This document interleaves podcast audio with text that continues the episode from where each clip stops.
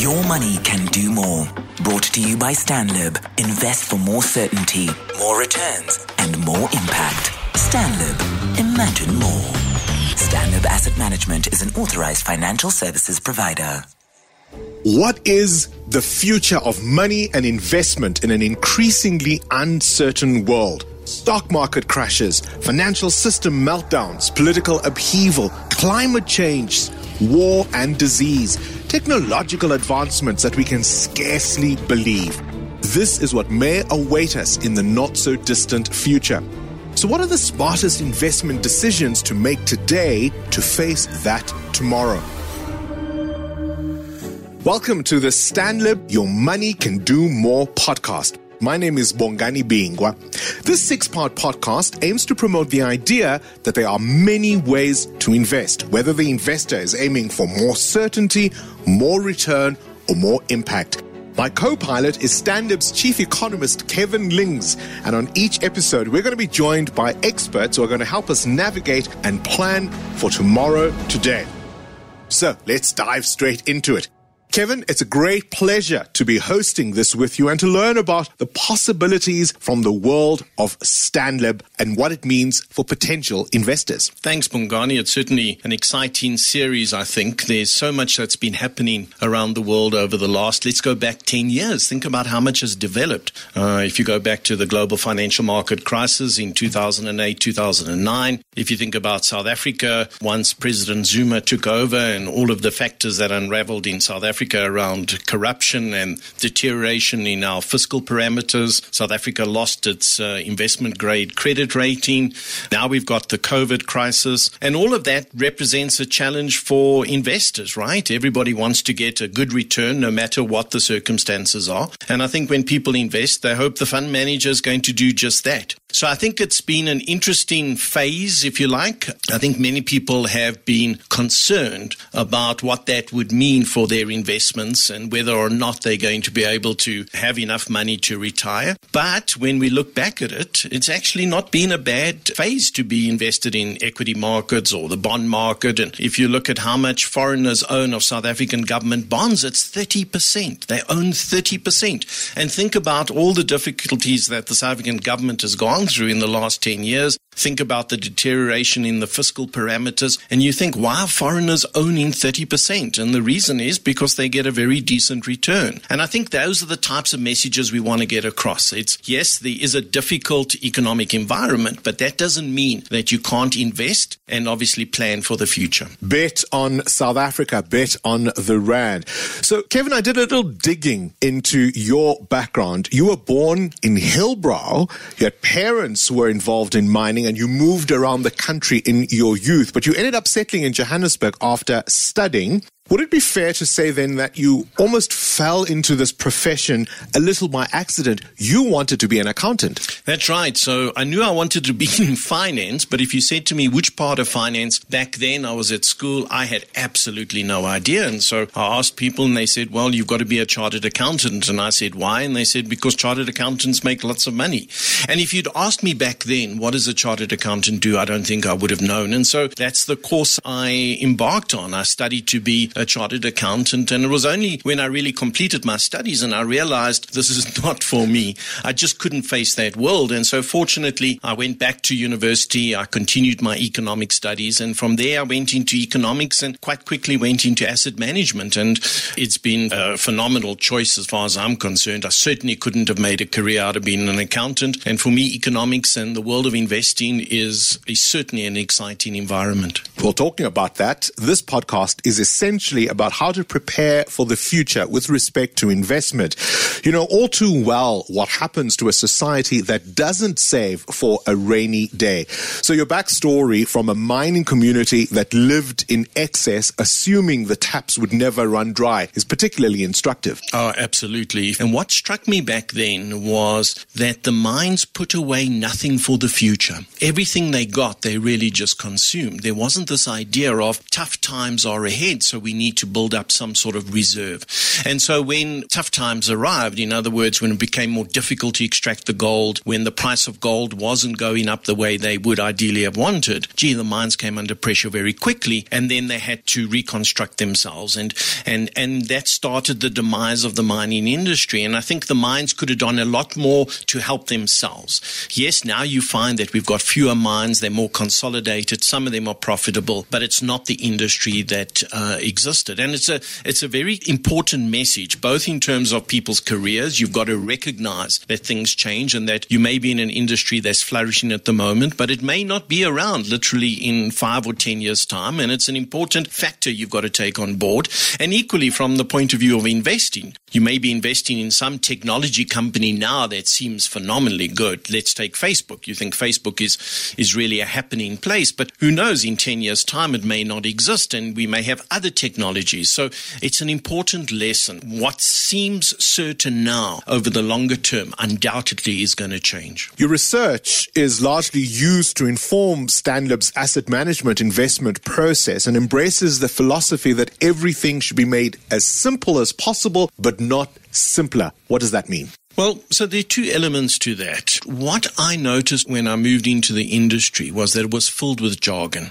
And once you get behind the jargon, the concepts are actually not that difficult. And what makes the concepts appear difficult is the jargon. And to be fair, every industry's got that. If I talk to our IT guy, I hear jargon and I really don't know what he's talking about. If I go and see my doctor, I hear a whole lot of words that I don't know what they really mean. And so my view was that there's no point discussing the economic world or the investment world unless the person you're talking to really understands. So you've got to get rid of that jargon and you've, you've got to digest the information into the essence. What is this really about? Now, that doesn't mean that you've got to get rid rid of the complexity because, in many respects, the complexity matters. The details are important. How particular instruments are traded is crucial. So, you don't want to get rid of that because then you oversimplify it and you potentially then get hurt by the fact that you're not paying attention to the detail. And it's trying to find that balance. And I think it's been my whole career is trying to connect with an audience by simplifying the topic, but still pick up the essence of what's important. So let's come then to South Africa, we find ourselves once more faced by any number of uncertainties, right? There's the pandemic, but on a number of other fronts, politics, the economy, our influence on the continent, our role in the world, climate change, the future of technology. There are so many balls up in the air. That's right. So, if, as we said at the beginning, if you look back over the last 10 years, there's been so much happening. And in the world of investing, you obviously need to take all of those factors into account and you need to try and find a path in terms of where you're going to invest. And some of these developments can be quite scary on the face of it. They can be quite disruptive. They can suggest to you that perhaps you shouldn't be investing in, say, government bonds or you shouldn't be investing in South African assets at all. If you think about the news headlines around just the Zondo Commission alone would tell you this has been a tough environment. So it's a world of change, and the change is perpetual. It's about understanding what is that change and how do you navigate through that. So don't ever sit there thinking that you're going to be in an environment where nothing is changing, nothing's new, nothing's a shock. That is constant. It's about what do you do with your money to see through all of those events. If we bet on the Rand, is it a bit of of a backhanded compliment because it's the high risk that gives us the high reward. It is to some extent. Obviously, you know, if you are invested purely in rands, then you are concentrating your investment significantly. By that I mean South Africa is less than half a percent of the world. So in effect, what you're saying is I'm going to put all of my investments into, let's say, half a percent of the world. That isn't necessarily advisable because by implication, what you're saying is there no other investments in the other 99.5% out there that are worthy of attention. That's not true.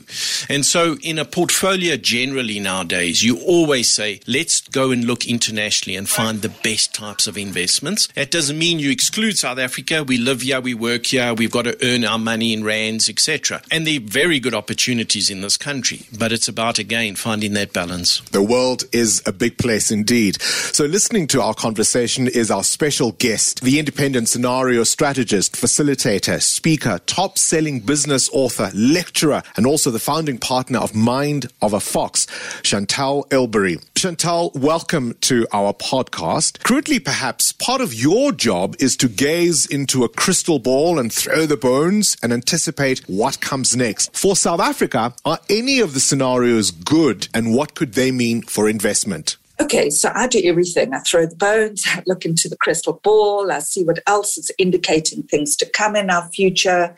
But basically, I try to use the principles of good thinking and connecting the dots and imagining scenarios. And as Kevin says, it is very uncertain. There are a lot of balls in the air and they are colliding. Some of them are interacting. And we're getting a few scenarios at play that perhaps are not our best case scenarios in South Africa. So I think there are two key uncertainties, and they surround our social cohesion and the relationship between government, business, and society, and our economy on the other hand because we are in a weak economy and we went into the pandemic with a weak economy. So, really, there is a cautionary tale scenario where we could go into a free fall, where our economy remains very weak and our level of social cohesion in the country declines even further. This means policy uncertainty, increasing mistrust, and a very difficult place to operate in. And I think the concept of structural reform in the country is very critical at this point in time. We can start to build jobs and grow the economy. It would have to be far more inclusive. And that means that big business and bringing small business into the space.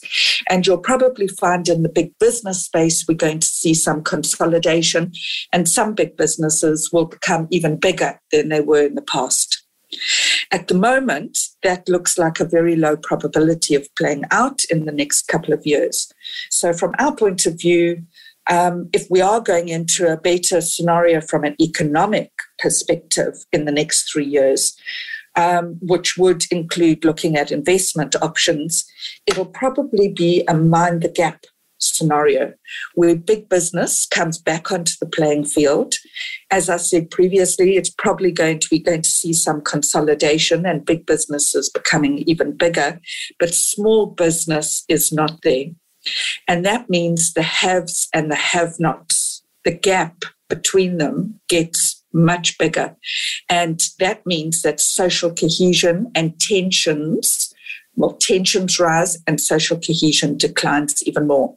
So it is a place where you can find opportunity, but it's not for the faint hearted. Not for the faint hearted indeed. Coming up later in this podcast. I'm not in any way suggesting private sector must take over control of everything, but this partnership can become very effective in delivering an outcome, positive outcome for South Africa. Has your money been acting quite impulsively? Your money shouldn't always have its way because the more cautious you are now, the more spontaneous you can be later. Your money can do more with Stanlib's Balanced Cautious Fund. Invest with more certainty at stanlib.com forward slash more. Stanlib, imagine more. Stanlib Asset Management is an authorized financial services provider.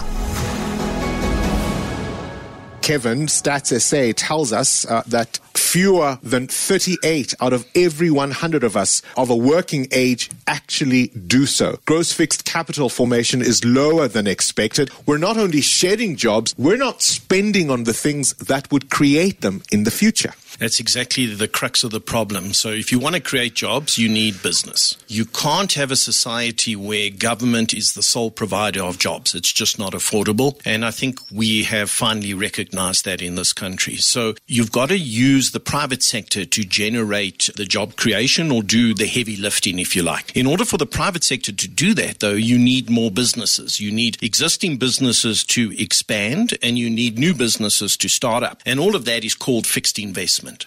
So the crux of creating jobs is fixed investment. But in order to get the fixed investment, you fundamentally need confidence. You never find a society where people lack confidence and yet they invest. That just doesn't happen. If I said to you, go and invest in Afghanistan, are you going to do it? And the answer would be, hell no. I've got no confidence yeah. in that system. Even if I offered you this phenomenal interest rate or I said a zero interest rate, whatever, you're still not going to do it. So you need to have an environment in which investment can take place, an enabling environment.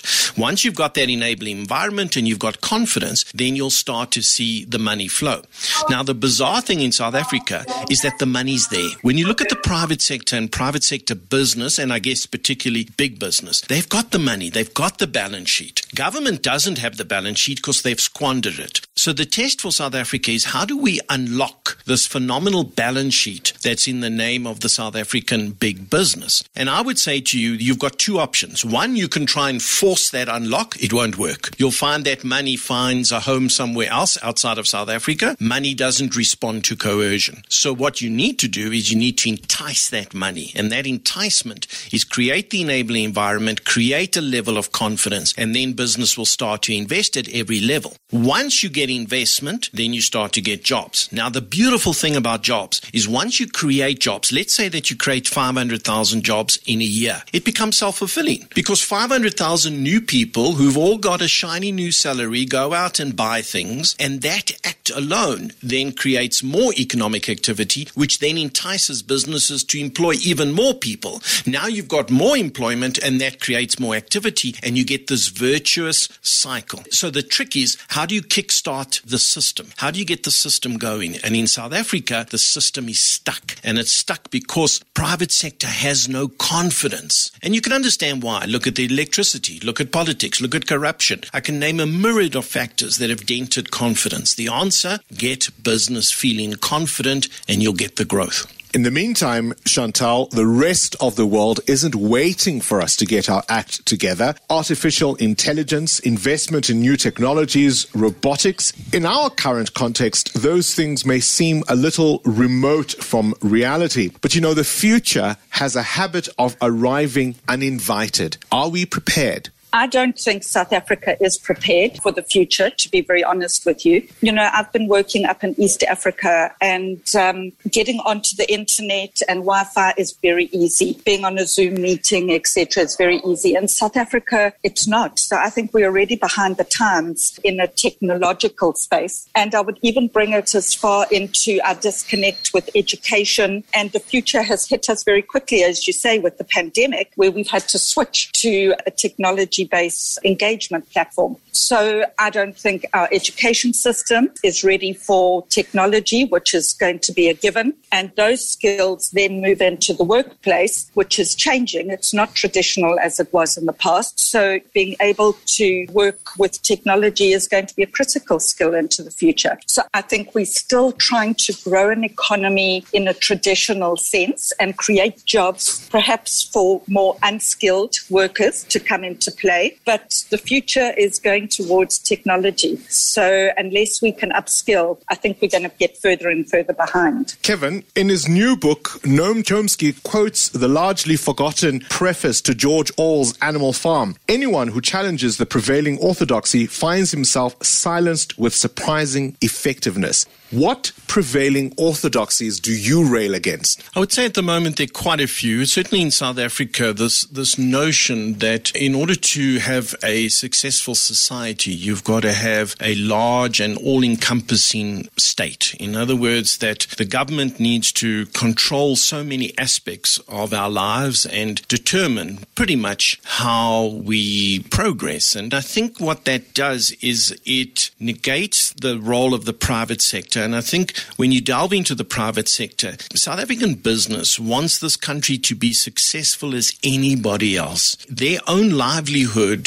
their careers, it depends on that success. And I think that there's this antagonism that persists at some level between government and business. And to me, if we could just see that we both have the same objective in mind and that if we could work together and the examples of where we've worked together, I would say they've been phenomenally successful. The most recent is the COVID vaccination. Absolutely. It's been successful because you've had private sector work with government. I think the energy provision is going to show you exactly that example. Government working with private sector. I'm not in any way suggesting private sector must take over control of everything, but this partnership can become very effective in delivering an outcome, positive outcome for South Africa. Chantal, the world's best selling camera is actually a phone. People buy wristwatches not because they want to tell time, but perhaps they want to know how much time they have left. They're tracking fitness and levels of wellness. In fact, we're beginning to use tech devices to measure mental health, levels of relaxation, and even mindfulness. What other scripts are being flipped inside out as we speak? I think a lot of traditional companies being completely disintermediated because technology is connecting producer and consumer in, in consumer together. So I think there's quite a lot of flipping occurring within the value chain because of technology.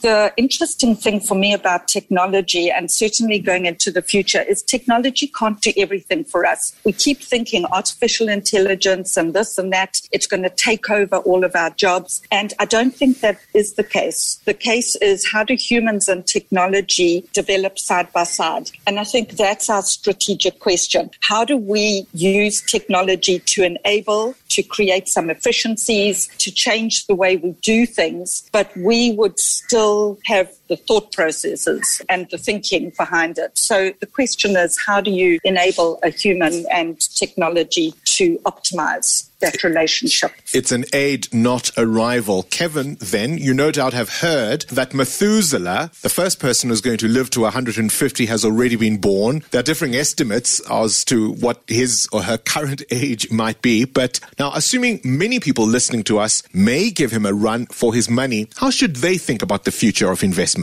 Gee, I think it's a critical factor. I think we, we think way too short term generally. We think that, you know, two or three years is a long term investment, whereas in reality, we've got to have a mindset or get closer to a mindset that says 20, 30, 50 years is, is what we're really after. And it's not just about trying to lock up money for that length of time. It's about understanding the opportunities that are presented to people as they age. So let me, let me give you a thing that I was fascinated by.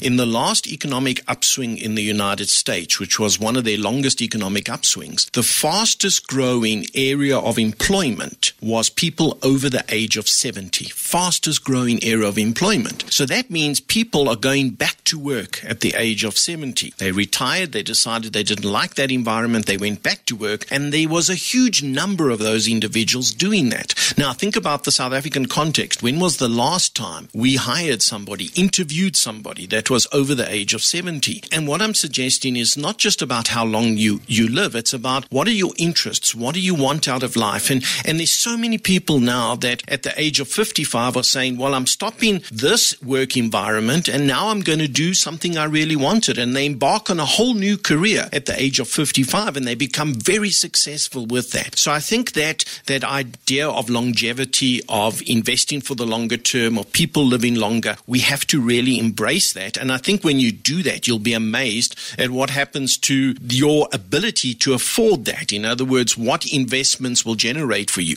I've seen so many people go into an investment for one or two or three years. They draw the money out, they use it for some short term goal, and then they don't understand while further on, they just don't have the financial wealth to do something more meaningful. And it's, it's an absolute critical factor. Chantal, I'll pose the same question to you. People are expected to live longer. What should they be thinking about the future of investment now? So, from my perspective, investment is not only financial investment, it is continual investment in yourself and in your family. And I've been asked the question you know, I've got an investment portfolio, I'm retired, but now my family are starting their own family. Do they stay in South Africa? Do they leave? Where are they going to be educated? And that's a form of investment as well, because it's an investment in skills and capacity and the ability to, as Kevin says, at age 50 or, or 60, say, actually, I'm going to start something else. It's a continual learning process.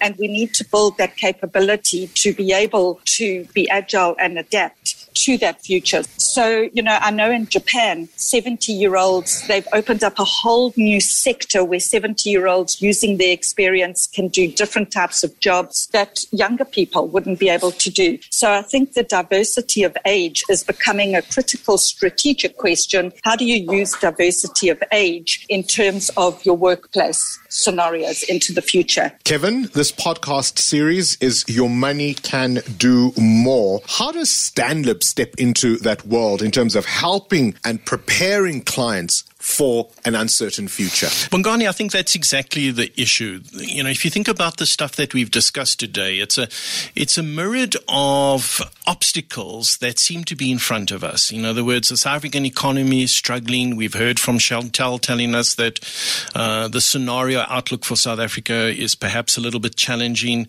We've heard about how technology is going to change industries in the future, and that what we see as vibrant industries today might not be around in ten years time.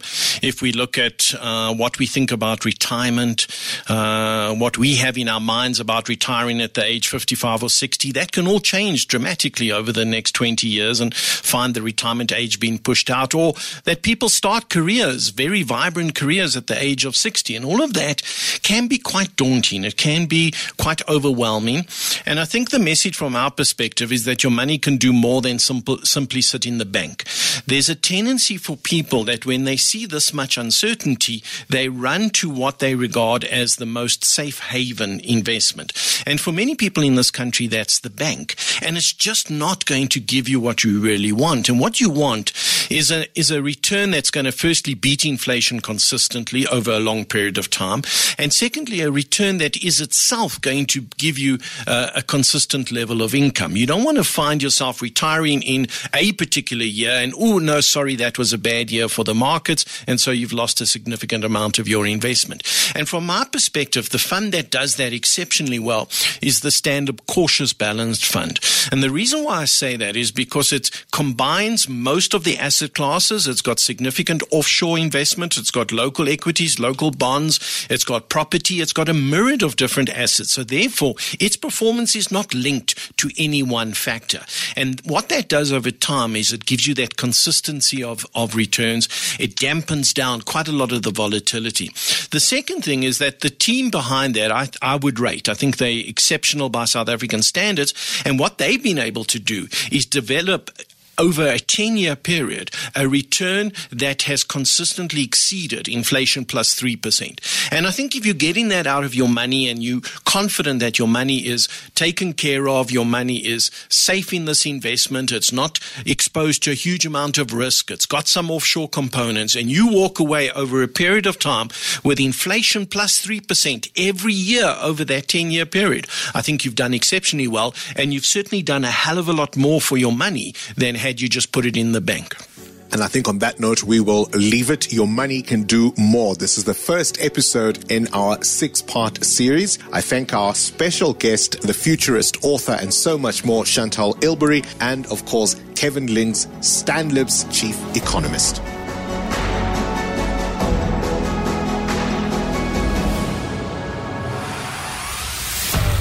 Invest for more certainty, more returns, and more impact. Stanlib. Imagine more. Stanlib Asset Management is an authorized financial services provider.